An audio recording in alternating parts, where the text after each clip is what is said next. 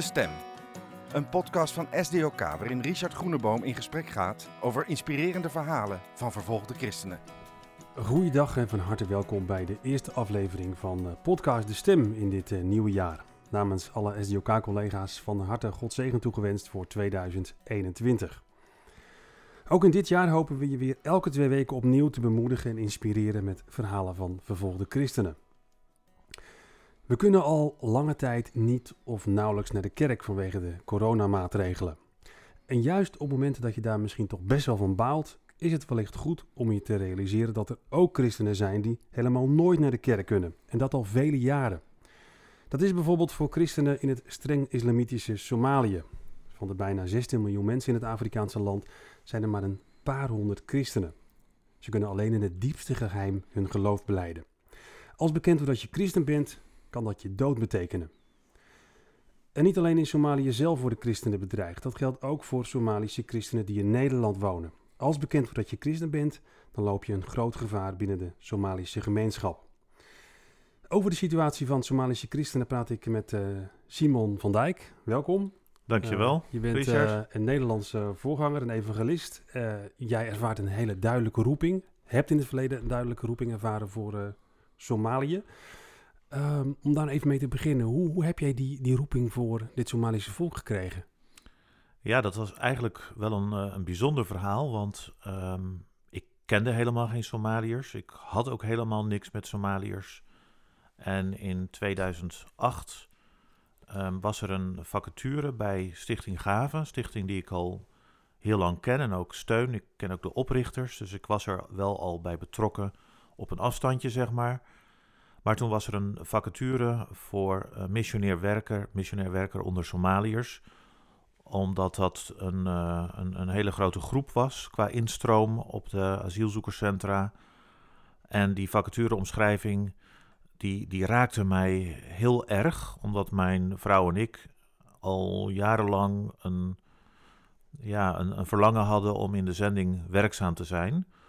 En dat verlangen, dat werd op dat moment heel erg getriggerd uh, door de taakomschrijving, maar niet door, uh, door het volk. Het ging dus over missionair werker onder Somaliërs. En ik had zoiets van, hmm, Somaliërs? Dat, daar ik, had je voor de rest niet zoveel mee. Helemaal niks eigenlijk. Ik Wist had, je iets van Somalië of Somaliërs? Nou, heel weinig, zoals denk ik de meeste mensen. Maar de eerste woorden die bij mij naar boven kwamen waren uh, piraten, moslim-extremisme... En, uh, een beetje bedreigende associaties. Ja, ja bedreigende associaties, ja. dat klopt inderdaad. Dus nee, dat trok me helemaal niet. En daar komt ook nog bij dat ik van huis uit, denk ik, uh, toch wat ben opgevoed met... Ja, moslims zijn gevaarlijk en je moet ervoor oppassen. En dus allemaal negatieve associaties. Maar op de een of andere manier bleef het toch bij mij haken, die, die advertentie. En het heeft me ook aan het denken gezet van, hmm, hoe komt dat nu dat je zo negatief denkt over mensen die je uiteindelijk niet kent? En we geloven toch als christenen dat we niet beter zijn dan wie dan ook. Ik ontdekte eigenlijk gaandeweg um, tijdens dat proces van nadenken en bidden naar wijsheid, dat ik me ook wel superieur aan hen voelde. En daar schaamde ik me voor. Ik dacht van dat kan toch niet? Je bent toch niet beter dan wie dan ook? En toen heb ik um, eigenlijk uit gehoorzaamheid aan God uh, gesolliciteerd naar die vacature. Want wat was het voor een vacature? Wat zou je moeten gaan doen? Ja, ik, ik zou um, ja, Somalische moslims op de asielzoekerscentra moeten gaan opzoeken. Uh, me moeten gaan verdiepen in de taal en cultuur. Dat was wel iets wat me heel erg trok. Taal, cultuur, andere volkeren op zichzelf. En ik zou met die kennis uh, en ervaring die ik zou opdoen, zou ik Nederlandse christenen moeten kunnen um, voorlichten en motiveren om ook om te gaan zien vanuit het christelijk geloof naar asielzoekers, Somalische asielzoekers. En van daaruit was er het verlangen dat er Somalische ja, christenen zouden komen Somaliërs, Somaliërs die, die, uh, die het evangelie van, van de Heer Jezus zouden aannemen en Jezus Christus zouden gaan volgen. En dan zou ik um, die Somalische christenen bij elkaar moeten brengen en vanuit het evangelie eh, versterken. Maar je had dus allerlei eh, toch wat, eh, wat negatieve eh, ideeën in je hoofd over Somaliërs, moslims en noem maar op. Maar uiteindelijk heb je toen toch gesolliciteerd. Ja, en dat wat is wat gaf ik, de doorslag? Ja, nou ja, eigenlijk eh, gehoorzaamheid. Dat ik dacht van, oké, die argumenten die ik aandraag, die tegenargumenten, eh, die kunnen voor God niet bestaan. Dat, dat, dat kan niet. Eh, dus ik besloot uit gehoorzaamheid ehm, te solliciteren. Maar je moet Zonder- toch wel iets hebben met zo'n groep, toch anders ga je niet solliciteren. Of, ja, nee, maar ik had, ik had echt helemaal niks, eh, behalve tegenwerpingen. Ehm, En waarom deed je het dan toch?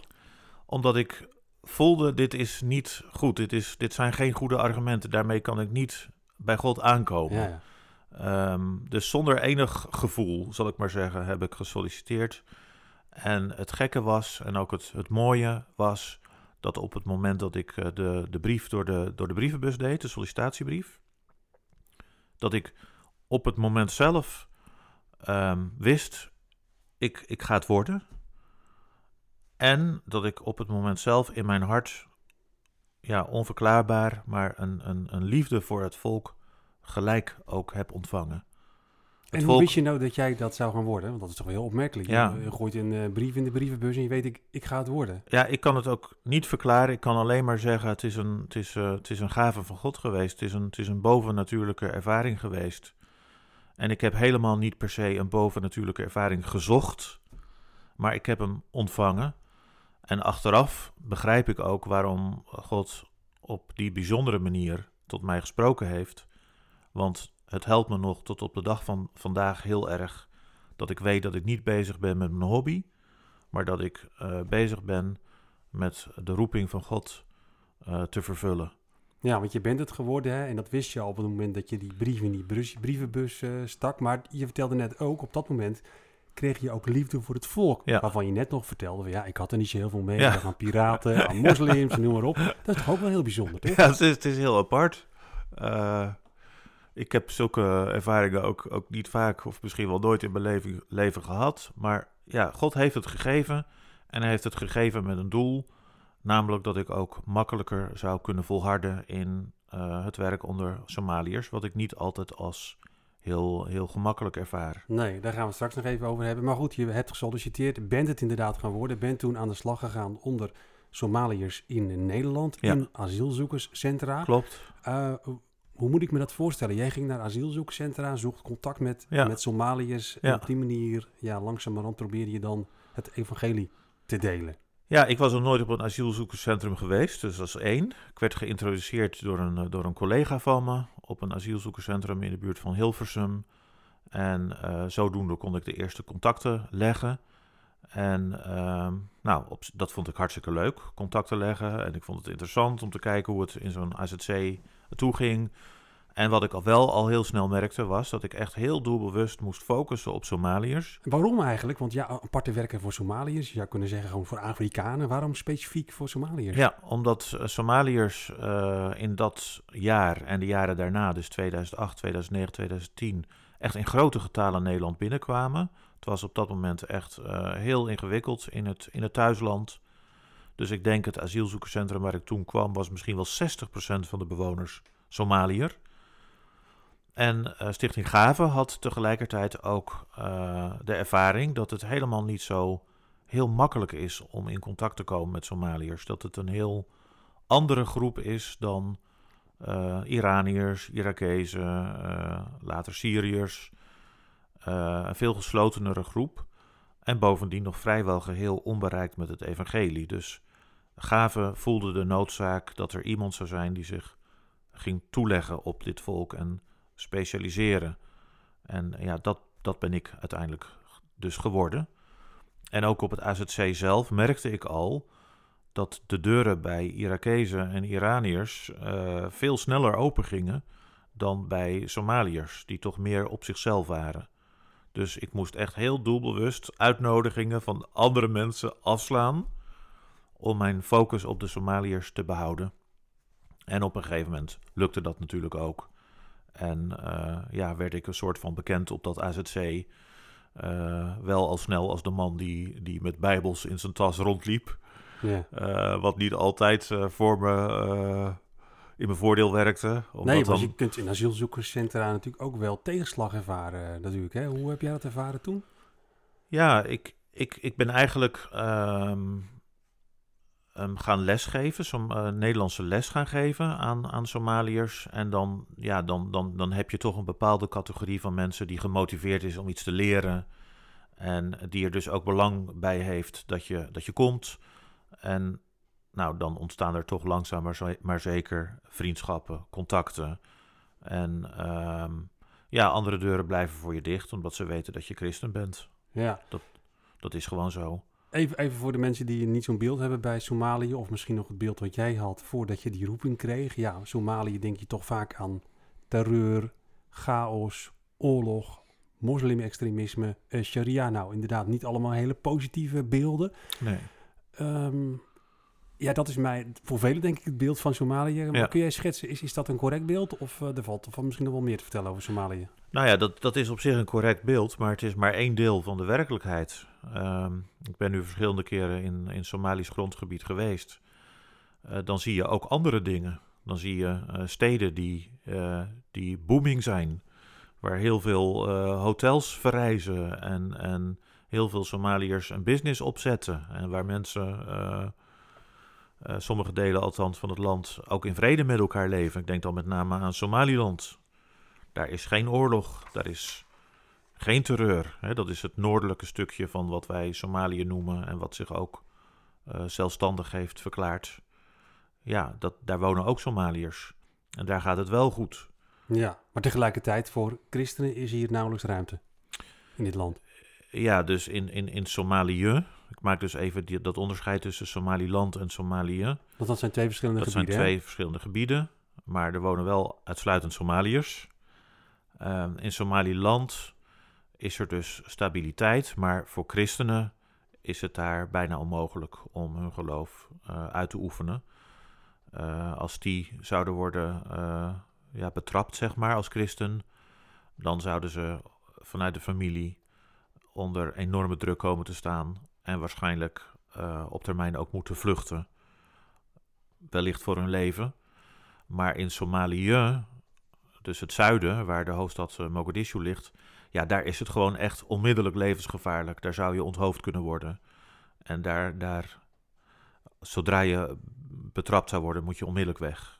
En die verhalen zijn er ook wel Die van, verhalen zijn er ook. Van- ja, er zijn in, van Somaliërs, die, van christenen die, die onthoofd zijn. ja, in de loop van de jaren zijn er in Somalië verschillende christenen onthoofd. Ik heb geen aantallen. Ik denk dat niemand die helemaal helder heeft. Maar er zijn Somaliërs onthoofd enkel en alleen omdat ze christen waren. En wat wel mooi was in die eerste jaren dat ik op het AZC kwam, dat er ook Somaliërs waren die dat eh, eh, benoemden. Dat ze wel eens een film op YouTube hadden gezien. Die film heb ik later dus ook bekeken. eh, van een Somalische christen en die werd onthoofd. Dus op het moment suprem van de onthoofding is dat ook opgenomen. En ik kreeg soms wel eens terug dat ze het zo bijzonder vonden dat deze man vol rust en vol overgave eh, ja, zijn hoofd op het schavot legde, of eh, zal ik maar zeggen. En dat, dat heb ik inderdaad zelf ook bekeken en dat, dat klopt. Dus er waren mensen die door die onthoofding aan het denken werden gezet van hoe komt het dat deze man zo'n vrede heeft op zo'n verschrikkelijk moment? En daar kon jij dan weer op aanhaken dan. Daar kon ik op aanhaken, ja. Ja, als je, als je het hebt over eh, christenen in kerk in Somalië, dan doet het me op een bepaald opzicht een beetje denken aan, aan Noord-Korea, waar je ook niet echt een kerk hebt. Natuurlijk een heel ander land, en ook weer niet vergelijkbaar in heel veel opzichten. Mhm. Maar je kunt niet publiekelijk zeggen dat je christen bent. Nee, dat is onmogelijk. Is, is er überhaupt wel een kerk? Eh, of hoe moet ik me dat voorstellen? Die christenen, hoeveel zijn het er eigenlijk? Ik noemde net, ja, honderden zijn schattingen. Dat is natuurlijk ontzettend moeilijk te zeggen. Eh, ik, ik denk dat een conservatieve schatting zou zijn een paar honderd, inderdaad. Maar wie, wie weet wat het werkelijke aantal is? Misschien wel een paar duizend. Maar dat zijn mensen die wij gewoon niet kennen. Ehm, wat ik wel weet is dat er ehm, op bepaalde plekken hele kleine groepjes Somalische christenen toch samenkomen om met elkaar eh, ja, de Bijbel te lezen en het geloof te delen. Dus, dus ze zijn er en ze komen samen. Maar dat zijn dan natuurlijk degenen die, ehm, ja, die hun nek durven uit te steken en die dat ook durven te doen. Ja, want eh, de bedreiging eh, die komt voor een deel vanuit de overheid, maar met name nog wel, denk ik, vanuit de families Ja, zelf. Hè? Ja. Ja, eh, je moet het denk ik zo zien. ehm, als iemand ontdekt wordt als christen, bijvoorbeeld omdat een Bijbel wordt ontdekt of omdat hij christelijke websites heeft geraadpleegd of dat soort dingen, dan is in eerste instantie de familie er verantwoordelijk voor om de persoon in kwestie terug te brengen tot, tot de islam. Want de familie-eer is geschaad als iemand christen wordt. Dus dan, eh, ja, dan gaat de familie druk uitoefenen. Er wordt misschien een, een sheikh, een, een, imam, zal ik maar zeggen, bijgehaald. En die druk wordt meer en meer opgevoerd. Er komen steeds meer mensen mee eh, om, om, om hen heen te staan, om, om hen over te halen. En wat ik eh, weet is dat er, een, eh, dat er soms Somalische christenen naar een soort instituut worden gebracht. Een Dagan Ellis heet dat in het Somalisch. waar ze een soort van ja, gehersenspoeld worden, zou ik bijna zeggen. Gevangen worden gezet, gedwongen worden om naar eh, islamitische teksten vanuit de Koran te luisteren. En ehm, ja, van alle vrijheid worden beroofd in een poging om hen terug te brengen tot de islam. Ja, dat is vrij heftig. Dat is behoorlijk ja. heftig. Ik zeg het nou eventjes heel kort, maar dat zijn plekken waar je, waar je echt niet wil zijn. Nee. Want je hebt het nu eh, over eh, dus bekeerlingen. Zijn het eigenlijk alleen maar bekeerlingen? Ik bedoel te zeggen, je hebt niet een autochtone christelijke kerk in Somalië? Ja, dat is, dat is een hele goede vraag. Eh, in tegenstelling tot, tot Egypte en Eritrea is er niet van oudsher een kerk. Dus, dus eh, Somaliërs die christen zijn, zijn bekeerlingen vanuit de islam. En zijn dus per definitie afvalligen, murted. En ja, vanuit de sharia staat daar de doodstraf op.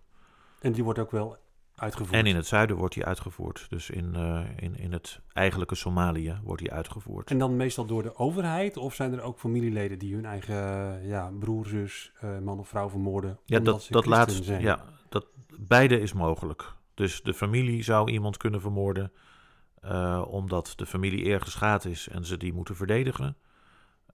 Maar zeker ook vanuit de overheid. En laten we vooral Al- Al-Shabaab niet vergeten. ja. Hè, sommige delen van Somalië ja. is Al-Shabaab heer en meester. En die zullen niet schuwen om iemand eh, om het leven te brengen. Ja, dat is het beeld wat je nu schetst eh, voor Somalië en ook Somaliland. Eh, Mhm. Jij werkt in Nederland onder de Somaliërs. Ehm, die, die dreiging, ehm, ik schetste het net al een beetje in mijn inleiding, die zie je toch voor een deel ook wel terug onder de Somalische gemeenschap in Nederland, toch? Ja, nou ja, je moet, je moet het zo zien. Somaliërs, zoals veel volken natuurlijk, zijn, zijn een gemeenschapscultuur.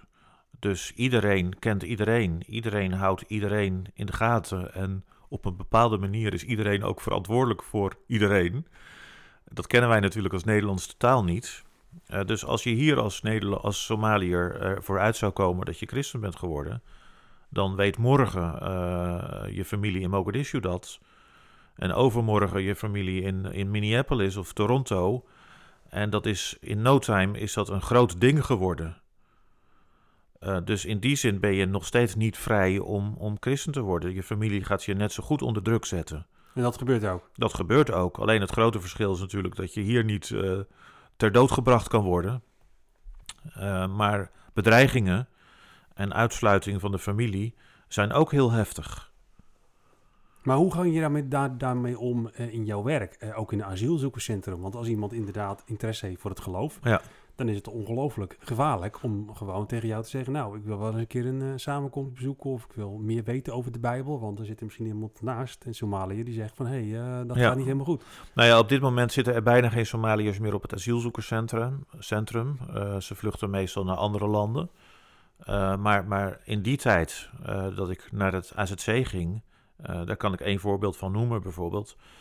Ehm, was er een, een Somalische man eh, die mij eigenlijk zijn kamer min of meer inlokte en vervolgens de deur achter hem dicht deed, zodat er geen andere kamergenoten meer binnen konden komen. En die vroeg, ehm, heb je een Bijbel voor me? Dat vond ik op zich prachtig, dat iemand uit zichzelf... Ik kende hem in feite nog niet. Hij kende mij van gezicht en van verhalen waarschijnlijk van andere Somaliërs. Eh, maar hij zei uit zichzelf, heb je een Bijbel voor me? Maar hij moest wel de deur dicht doen. En ik ben later bij hem teruggekomen om mijn Bijbel te brengen. En die wordt dan verborgen achter slot en grendel. Dus, dus die angst is er. Ik ken ook andere Somalische christenen die gewoon in een huis wonen in Nederland en verblijfsvergunning hebben. En die hun Bijbel achter slot en grendel bewaren. Omdat ja, mensen kunnen elk moment het huis binnenvallen, zoals dat in die cultuur gaat, om op bezoek te komen. Maar ze willen er niet voor uitkomen dat ze christen zijn. Dus in de praktijk zijn er wel Somalische christenen in Nederland, maar de meeste van hen zijn geheime gelovigen. Heftig hè, voor een land als Nederland. Ja, dat is heel apart. En, en wat ik zelf altijd heel schrijnend vind, is uh, de plek van samenkomst voor Somalische christenen in Nederland. Moet ja, geheim blijven om die reden, omdat je niet wilt dat het bekend raakt bij Somalische moslims. Uh, maar tegelijkertijd horen we een paar keer per dag wel de gebedsoproep van de minaret. Dus de islamitische gebedsoproep doordringen tot in het huis. En dat voelt heel vreemd, dat moslims vrijuit hun geloof mogen beleiden, inclusief de oproep tot gebed. En dat afvallige moslims in Nederland zich niet vrij voelen om hun geloof te beleiden. Dat, dat gaat er bij mij niet in. En dat, ja. dat, ja, dat kan me ook boos en verontwaardigd maken. Ja, dat begrijp ik. Je, je vertelde net, uh, je bent begonnen in asielzoekerscentra. Hè? Dat is nu uh, minder. Mm -hmm. hè? Ja, ik kom er in de praktijk eigenlijk nooit meer. Dus je probeert nu op een andere manier contact te leggen met Somaliërs? Ja, onze focus is door de loop van de jaren eigenlijk uh, verlegd naar een groep Somalische christenen in Nederland en ook in Europa, maar, maar in eerste instantie in Nederland, om die bij elkaar te brengen en om die te steunen, zodat, ze, zodat zij uiteindelijk hun eigen volksgenoten zullen gaan bereiken met het evangelie. Ja, en dat zijn, zijn Somalische christenen waar je de afgelopen jaren ja, contact mee hebt gekregen, ja, ja. die tot geloof zijn gekomen. Precies, ja. Want er zijn veel uh, Somaliërs tot geloof gekomen, ook door het werk wat je hebt mogen doen de afgelopen jaren? Um, ik weet niet per se of het, of het door mijn werk komt, maar het kan op allerlei verschillende manieren gebeurd zijn dat mensen tot geloof komen. Door dromen of visioenen, dat ja. gebeurt. Maar ook doordat mensen opzoeken op internet uh, wat de Bijbel zegt of wie Jezus Christus is. Of omdat ze in aanraking zijn gekomen met Nederlandse christenen die hen uh, vertelden over het evangelie. En die goede voorbeelden waren van wat het is om christen te zijn. En uh, als je als Somaliër bent opgevoed met de gedachte dat christenen slechte mensen zijn. En dat is het beeld wat ze hebben. En je komt goede christenen tegen. Goede mensen, zal ik maar zeggen, die je, die je helpen. Uh, ook praktisch. Dan kan dat een enorme verandering in je denken teweeg brengen. Um, Oké, als christenen niet de slechte mensen zijn, wat mij altijd verteld is door de imam of de sheikh, um, zouden dan de andere dingen die de sheikh mij verteld heeft wel waar zijn? En dat kan ook een manier zijn door God gebruikt om mensen uh, zoekend te maken naar, naar, naar God. Kun je een voorbeeld daarvan geven? Ja, ik, ik, ik, heb een voorbeeld van een, uh, een, een, Somalische broeder. Het is al een poosje geleden, maar het was voor mij zelf toen echt een, een heel bijzonder iets. Die um, door middel van internet aan het zoeken was geraakt. En um, via de website van, uh, waar de Somalische Bijbel op staat. Uh, de persoon daarachter woont in Amerika. Ja, het is, een ingewikkeld verhaal. Uh, hij was deze Somalische man, deze zoeker, was dus op die website terechtgekomen, was vragen gaan stellen over het christelijk geloof. De Amerikaanse man die achter die website zat, heeft mij gecontact. Zo van: er is een Somalische zoeker in Nederland. Kan jij hem op gaan zoeken? Heb ik gedaan. Um, ik zag een man voor me met angst op zijn gezicht, zoals ik misschien wel nooit op het gezicht van enig mens ooit gezien heb. Want hij dacht: ik moet weten wat de waarheid is voordat ik sterf. Hij werd heel sterk gedreven door angst. Angst voor de hel ook. Uh, maar hij was er niet meer van overtuigd dat de islam de waarheid is. Maar ook niet dat het christendom de waarheid is. Hij wilde zoeken. Toen heb ik ja, met hem gesproken. Een goed gesprek gehad in gebrekkig Nederlands. Want zijn Nederlands was toen nog niet zo goed. En ik heb hem heel eenvoudig gezegd: de Heer Jezus heeft gezegd: uh, zoek en je zult vinden. Klop en je zal worden opengedaan worden. en bid en je zult ontvangen. Die eenvoudige woorden van de Jezus heb ik gedeeld. Ik heb het Onze Vader met hem gebeden. Allemaal heel bazaal, heel eenvoudig, omdat de taal ook niet veel meer toestond dan dat. En ehm, toen moest ik op reis, drie maanden, ehm, naar Afrika. Dus ik kon niet met hem in contact blijven. Ik heb het dus moeten loslaten en bij God moeten neerleggen. En toen ik terugkwam van de reis was ik heel benieuwd. Hoe zou het met deze persoon gaan? Ik ben hem dus ook heel snel weer gaan opzoeken. En toen ik hem zag, wist ik al: dit is een nieuw mens. De angst was van zijn gezicht verdwenen. Er lag vrede op zijn gezicht. En hij zei: Ik weet nu wat de waarheid is. De waarheid is, is Jezus Christus. En dat zal ik nooit vergeten. Dat contrast tussen een, een bange, angstige man en iemand die vrede heeft gevonden. En ik heb nog steeds contact met hem. En hij is nog steeds een volgeling van de Heer Jezus. Ja, Prachtig om zoiets mo- te mogen meemaken. Heel bijzonder verhaal, ja. Want hoeveel, even voor mijn beeld, hoeveel Somalische christenen wonen er in Nederland? Ja, ons, we schatten in een stuk of 60, dat wil zeggen 60 die we kennen. Ehm, in allerlei gradaties, moet ik er wel bij zeggen. Van toegewijd en open tot, nou, heel bang en misschien ook nog wel een beetje hangend tussen islam en christelijk geloof in. Het is natuurlijk niet aan ons om iemand om, om te beoordelen of iemand uiteindelijk met zijn hart een christen is. Maar ongetwijfeld zijn er veel meer, of veel meer, zijn er meer dan, dan wij weten. Nou, Zo'n 60 eh, nou ja, christenen op een eh, groep Somaliërs in Nederland? Ja, 40 tot 45.000. Ja. Dus eh, dat is nog steeds een heel klein aantal. Ehm, maar ja, ons verlangen is dat dat aantal zal groeien. Eh, en vooral ook dat, er, dat de angst zal worden afgelegd. En dat er steeds meer vrijmoedige Somalische christenen komen. die hun geloof durven te delen met, met andere Somaliërs. Eh, Jij vertelt eh, dat je probeert deze mensen toe te rusten, Mhm. naast hen te staan. Ehm, onder andere probeer je die groep bij elkaar te brengen door samenkomsten. Ja. We zitten nu in coronatijd, dus ik neem aan dat dat voor jullie nu ook wel heel lastig is om, om zicht te houden op zo'n doelgroep. Ja, dat is, dat is inderdaad heel lastig. Ehm, de samenkomsten kunnen op dit moment weer even niet doorgaan fysiek. Dus we doen het via Zoom. Maar dat, ja, dat werkt voor Nederlanders al bijna niet. En al helemaal niet voor mensen uit een gemeenschapscultuur. Ik bedoel, wij zijn zo individualistisch. Wij kunnen het denk ik wel een poosje uitzingen via Zoom of via internetuitzendingen. Maar mensen uit een gemeenschapscultuur willen elkaar ontmoeten, huggen, met elkaar eten, samen zijn. En, en dus het werkt eerlijk gezegd niet zo heel goed. En we maken ons best wel zorgen over sommige Somalische christenen die wel naar de fysieke samenkomsten kwamen, maar die niet naar de Zoom-samenkomsten komen. En we proberen hen natuurlijk op een andere manier eh, wel op te zoeken.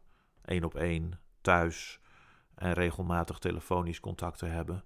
Maar dat haalt het niet bij wat de fysieke samenkomsten kunnen doen. Ja, je vertelde net eh, een prachtig verhaal hè, van zo'n eh, Somalische vluchteling die Jezus heeft leren kennen. Ehm, maar als je werkzaam bent in Gods Koninkrijk, dan is het ook vaak eh, teleurstellingen incasseren, hè, volharden. Hoe ervaar jij dat? Ja, ja dat, dat is inderdaad, dat is ook zo. Ehm, en daarom kom ik nog weer even terug op het begin, dat, ik, dat we echt duidelijk geroepen zijn door de Heere God. En daardoor helpt het je ook om, om de tegenslagen wat beter te kunnen incasseren. Bijvoorbeeld, wat ik, wat ik zelf heel aangrijpend vind, als soms Somalische christenen die heel toegewijd zijn en zelfs een voorbeeldfunctie vervullen, terugvallen naar de islam. Wat heb je meegemaakt? Dat heb ik meegemaakt. En die dan uiteindelijk zelfs nog andere Somalische christenen proberen terug te brengen naar de islam. Dat is iets wat je, ja, wat je niet kan begrijpen. Dat zo'n toegewijd iemand eh, weer moslim kan worden. Heftig is dat? Dat is ontzettend heftig. En eh, dat heb je niet zomaar 1, 2, 3 verwerkt. En dat geldt natuurlijk ook voor de Somalische groep eh, van gelovigen. Als één uit hen terugkeert naar de islam, dan worden ze daardoor weer banger. En dat is, dat is ook begrijpelijk. Ja, want dat heb je meegemaakt. Dat Hm. was iemand die dan toch weer onder druk van familie, eh, Ja, dat was iemand bij wie er in, het, in, het, in de familie eh, ernstige dingen gebeurden. Ik, ik, ja, ik, ik, wil niet te veel details daarover kwijt. En, en die zag dat als een straf van Allah op haar, uh, op haar bekering naar het christelijk geloof. Dus die dacht, wat hier in mijn familie gebeurt, komt eigenlijk door mij. Ik moet weer terug naar de islam.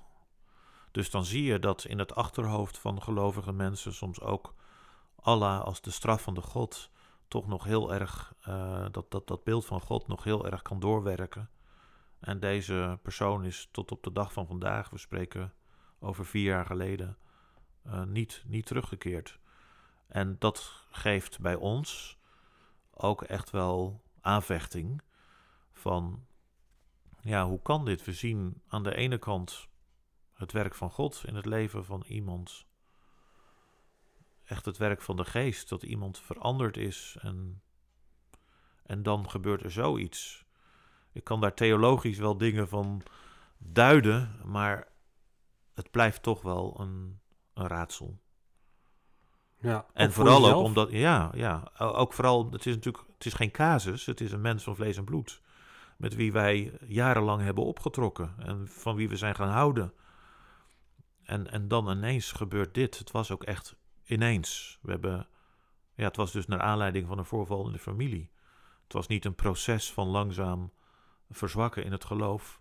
Het was bijna van de een op de andere dag veranderen. Hm. Dat, ja, dat, dat kan je niet vatten. Wat, wat doet dit soort ervaringen met jouw relatie met God en met de roeping die je hebt ervaren? Brengt je dat aan het wankelen, dat soort, dat soort dingen? Nou, ik heb toen in 2016 wel een, een jaar gehad dat ik, het, dat ik het zelf ook moeilijker had. En um, ja, er waren ook andere tegenslagen, teleurstellingen. Uh, toen heb ik wel een moment gehad dat ik zei: Heren, als u iets anders voor me hebt, uh, graag. Ja, ja maar um, ja, dat, dat is niet gebeurd. Dat, de, um, ik weet gewoon dat ik hier moet zijn en dat het nodig is om te volharden. Um, en laten we niet vergeten, uh, de Somalische broeders en zusters zelf hebben het veel veel moeilijker dan ik. Mm -hmm. Dus ik moet niet klagen en jammeren over uh, de tegenslagen die ik, ont die ik uh, ont ontmoet op mijn weg. Maar ik moet juist dan er zijn voor de broeders en zusters die een veel hogere prijs betalen dan ik. Ja, maar wat maakt dit werk zo zwaar? Je noemt natuurlijk net één heftig voorbeeld van uh, iemand die afvalt, maar zijn er meer dingen te noemen waar, waarvan jij zegt dat zorgt ervoor dat dit werk moeilijk is? Ja, nou ja, ik zie dat heel veel Somalische broeders en zusters heel erg eenzaam zijn. En uh, zeker ook als ze nog een beetje geheime gelovigen zijn, um, dan hebben ze zo'n strijd in hun leven. Ik zou ze zo gunnen dat ze, dat ze meer vrijheid in, in Christus nog mochten ervaren dan ze, dan ze doen. En strijd dat, op wat voor vlak? Um, nou ja, de strijd tussen aan de ene kant Somaliër zijn en, en bij die cultuur horen en willen horen. En aan de andere kant Jezus volgen. Uh, en dat, ik zou, dat, ik zou hen gunnen. Met elkaar. Ja, dat als je, als je vrijwel de enige christen bent, dan, dan, dan matcht dat niet met, met elkaar. Nee. En het geeft hen toch het gevoel van ja, ik moet of christen zijn of Somaliër. En Somaliër betekent gewoon ook gewoon moslim zijn. Precies. En ja. dingen gebruiken die daarbij horen. Precies. Zoals bijvoorbeeld? Nou ja, ik denk dat de feesten, de islamitische feesten, wel echt uh, punten in het jaar zijn dat ze, als ze opengelovigen zijn, een hele hoge prijs betalen. Namelijk, dan ben je er niet bij uh, tijdens het Eidfeest of tijdens het offerfeest. Dan ben je dus echt een outsider. En biedt dan de christelijke gemeente een alternatief. Is zij er dan wel als gemeenschap? Zijn wij de nieuwe familie? Als kerken? Ik trek het dan nu even breder ook als dan alleen de Somalische groep christenen. Dat vind ik wel een van de grote uitdagingen. Zijn wij de nieuwe familie omdat ze een eigen familie zijn verloren? Maar goed, dan is er nog een grote groep van mensen die nog steeds niet een duidelijke keuze naar de buitenwereld toegemaakt hebben. En dus twee gezichten hebben. Ja. Dat is razend ingewikkeld. Als je. Um, Toch op twee benen hinken. Ja. En ik gun hen, dat is eigenlijk waar ik mee begon, heel erg dat ze, dat ze die duidelijke keuze mogen maken. Inclusief de pijn die dat doet. Maar ik denk dat ze dan ook veel meer de vreugde zullen ervaren die er is in Christus. En ik wil eigenlijk ook niet uh, alleen maar de, de moeilijkheden benadrukken. Het is natuurlijk ook gewoon ontzettend mooi en geweldig als je van dichtbij mag zien hoe mensen Jezus Christus leren kennen. En dat je op de eerste rij mag zitten als Somalische christenen, ook al is het nog verborgen, samenkomen. En als je in de Somalische taal christelijke liederen mag zingen. En als je Somalische christelijke kinderen mag zien rondom de kinderbijbel. Uh, ik wil ook die vreugdevolle momenten wil ik heel nadrukkelijk ook benoemen in dit. Ja, nou noem nog eens zo'n zo mooi verhaal. Ja, ik, ik geniet denk ik nog wel het meest van de kinderen en de jongeren. Probeer even in te denken dat 99,99% van de Somaliërs moslim is. En, en je hebt samenkomsten van 20, 25, als het grote bijeenkomsten zijn, Somalische christenen. Ja, en jullie komen dan hoe vaak bij elkaar? Nou, in principe twee keer per maand. Ja. En, en, en de kinderen gaan naar hun eigen programma boven. En zitten daar rondom de Bijbel. Nee, dat is dat is ergens in een huis in Nederland. We ja. geen locatie noemen, maar... Ja, gewoon ergens in een huis in Nederland. Een groot huis dat er geschikt voor is om volwassen mensen beneden en kinderen en jongeren boven uh, te ontvangen. En dan met elkaar eten. Wat een vreugde is dat. Dus, um, en dat is gewoon een kerkdienst ook met zingen, een preek. Uh... Uh, ja, het is natuurlijk niet te vergelijken met een traditionele Nederlandse gemeente. Uh, de trom wordt er natuurlijk bijgepakt en, en het ritme en, de, en, enzovoorts is allemaal heel anders van de liederen. Maar natuurlijk, de Bijbel gaat open. Dat is de basis waarop we willen staan. De Bijbel, de schrift. En inderdaad, dan is, dan is het niet zozeer een preek, maar meer een Bijbelstudie met elkaar. Ja. ja, en uiteraard je bidt. Je bidt voor de noden die, uh, die in de groep zijn. Je probeert mee te leven met de hoogtepunten in de levens van mensen. Als iemand een uh, verblijfsvergunning heeft gekregen. Of de verjaardagen van de kinderen worden met elkaar gevierd. Um, zulke soort dingen, zodat we echt ook een soort familie van elkaar zijn. Ja, vervolging komt dus ook in Nederland voor. Dat, dat uh, blijkt ook wel uit de verhalen die, die jij vertelt. Ben je daar zelf ook wel eens mee geconfronteerd? in jouw werk? Uh, niet echt vervolging, uh, dat zou ik niet durven zeggen, maar we hebben wel momenten meegemaakt dat het, er, dat het erom ging spannen. Um, ik zal daar één voorbeeld van geven. Um, Somalische, een Somalische christen die eh, begraven moest worden, hè, die overleden was en een begrafenis zou krijgen. En, en van tevoren ook duidelijk had aangegeven: ik wil christelijk begraven worden het ook had laten vastleggen, dat is echt ook een ding. Want als dat niet vastgelegd wordt, dan gaat de familie jouw begrafenis verzorgen. En dan word je absoluut als moslim begraafd, begraven. Ja, ja. He, want de familie-eer laat het natuurlijk niet toe dat jij een christelijke begrafenis gaat krijgen. Dus dit was vastgelegd, gelukkig. Deze persoon zou, uh, werd begraven. Uh, de, alleen de directe familie was uitgenodigd. Uh, het, de locatie was op het laatste moment bekendgemaakt, zodat er geen ongewenste Somalische moslims zouden komen. Maar het was toch uitgelekt in de gemeenschap. En op het moment dat wij uh, binnen een, een soort rouwdienst hadden, dus de Bijbel ging open, een, nou ja, zoals, zoals wij dat een beetje doen, hè, een soort memoriam, dat soort dingen stonden er buiten uh, Somalische moslims Allahu Akbar te, te roepen, te schreeuwen. En zelfs kwam het zover dat er een paar Somalische moslims het gebouw binnendrongen en het lichaam opeisten. Dat is wel heftig. Dat was echt heftig. Terwijl jij bezig was om die rouwdienst te leiden. Ja, dat, dat was eigenlijk uh, ervoor en erna. Tijdens de rouwdienst zelf bleef het uh, in het gebouw stil. Maar wel zagen we die mensen uh, buiten staan en hoorden we ze ook. Maar, maar, maar zeg maar voor de rouwdienst en daarna deden ze pogingen om het gebouw binnen te dringen. En daarvoor was het ook gelukt. Dus dan zit je als familie en als kleine Somalische fellowship te rouwen om het uh, verlies van een overledene die we heel goed gekend hebben. En dan komen er mensen binnen die zeggen: Dit kan niet. Dat lichaam dat is van ons. Deze persoon hoort aan ons toe en wij moeten het lichaam hebben. En dat liep zo hoog op dat we de politie moesten bellen. En dat wil je echt niet op een begrafenis. Dus uiteindelijk heeft het ertoe geleid dat we het lichaam onder Allahu Akbar geroep uh, en toch een, in een bedreigende sfeer uh, na de rouwdienst naar de, naar, de, naar de auto moesten brengen. En onder politiebegeleiding naar de begraafplaats moesten gaan. Ja, dat vind ik wel heel heftig. Onvoorstelbaar. En, en, en dan denk je, is dit Nederlands? En dat is denk ik een perfecte illustratie van de enorme strijd waarin onze Somalische broeders en zusters zich bevinden. Somaliër zijn en christen zijn is niet makkelijk. En daarom willen we vierkant achter ze staan. Ja.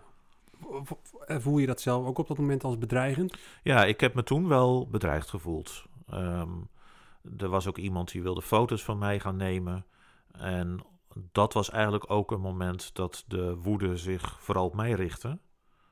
Uh, ze hadden zoiets van: jij spreekt een beetje Somalisch, jij bent de pastor, uh, het komt door jou. Dus ja, toen heb ik me wel bedreigd gevoeld en heel ongemakkelijk. En ik was wel blij dat er, dat er politie was, maar, maar leuk was het niet. Nee, want heb je vaker met bedreigingen te maken? Want ik kan me voorstellen dat de Somalische gemeenschap uh, jou, jou ook niet accepteert vanwege het werk wat je doet. Ja, ik, ik, ik ga naar moslims toe niet vertellen wat ik doe. Uh, ik, ik, wij doen wel Nee, maar daar komen ze vanzelf wel achter, toch? Neem ik aan, eh, via via. Het is natuurlijk een uh, gemeenschap waar mensen van alles uh, met elkaar delen, communiceren. Of... Ja, er zijn, er zijn een aantal Somalische moslims die vermoeden wat ik doe. Maar ik denk dat er geen Somalische moslims zijn die exact weten wat ik doe. Um, en zeker in de woonplaats waar ik nu woon, ga ik niet te veel contacten leggen met Somalische moslims. Wat ik ongelooflijk ingewikkeld vind. Want als ik een Somaliër zie, dan wil ik eigenlijk heel graag contact. Maar het is in deze context niet slim. Want dan gaan mensen op een gegeven moment weten waar je woont. En, en echt ontdekken wat, wat er gebeurt. Dat is gewoon niet verstandig. Nee, want je, we hebben jou geïntroduceerd in deze podcast als Simon van Dijk. Dat is ook niet je echte naam. Nee. Dat is ook bewust om deze reden. Ja, weet je, uh, mensen kunnen googlen op je naam. Uh, um, ik, ik reis af en toe naar het, naar het gebied. En dan is het gewoon niet handig als iedereen weet wat je doet. Ik zeg niet dat het uh, mijn leven zal gaan kosten. Ik wil het ook niet dramatiseren. Maar ik denk dat het gewoon verstandiger is om onder een andere, andere naam naar buiten te treden. Nou, bijzondere verhalen die je zo uh, met ons uh, hebt gedeeld. Hè? ik denk dat velen die ook nu zitten te luisteren geen idee hebben dat dit soort dingen ook in Nederland plaatsvinden. ook bemoedigende verhalen van wat God werkt eh, ook in Nederland. Zeker. Ja. Um, wat is nou om af te ronden het belangrijkste gebedspunt wat jou betreft voor ja, Somaliërs of de Somalische kerk in Nederland? Ja, ja ik, heb, ik heb er al even iets van gezegd. Wat, wat ik ontzettend hoop is dat uh, de Heilige Geest zo krachtig gaat werken dat de angst onder onze broeders en zusters gaat verdwijnen. En dat ze vrij uit getuigen durven te zijn van de hoop die in hen is en dat er een, een doorbraak komt. En ja, als de luisteraars van deze podcast daarvoor zouden willen bidden, dat zou echt geweldig zijn. Want deze broeders en zusters hebben het zo moeilijk, zijn zo eenzaam. Ik, ja, ik verlang naar het moment wat, wat, wat de Bijbel ook uh, beschrijft, dat, dat, uh, dat de aarde vervuld zal worden van de kennis van de Heer en dat alle knie zich zal buigen voor Hem. En met het oog daarop een doorbraak onder het Somalische volk. Ja, nou heel goed dat je deze oproep uh, hebt gedaan. En ook bedankt ook voor uh, het open delen van, van de verhalen. Uh, ook heel veel zegen toegewenst. Dankjewel Richard en fijn dat ik hier mocht zijn. Ja, ook bedankt voor het luisteren. als je deze podcast nou waardeert, dan wil ik je vragen om die ook te delen met vrienden en bekenden in je netwerk. En op die manier kunnen we nog meer mensen bereiken met de inspirerende verhalen van vervolgde christenen. Graag tot de volgende keer.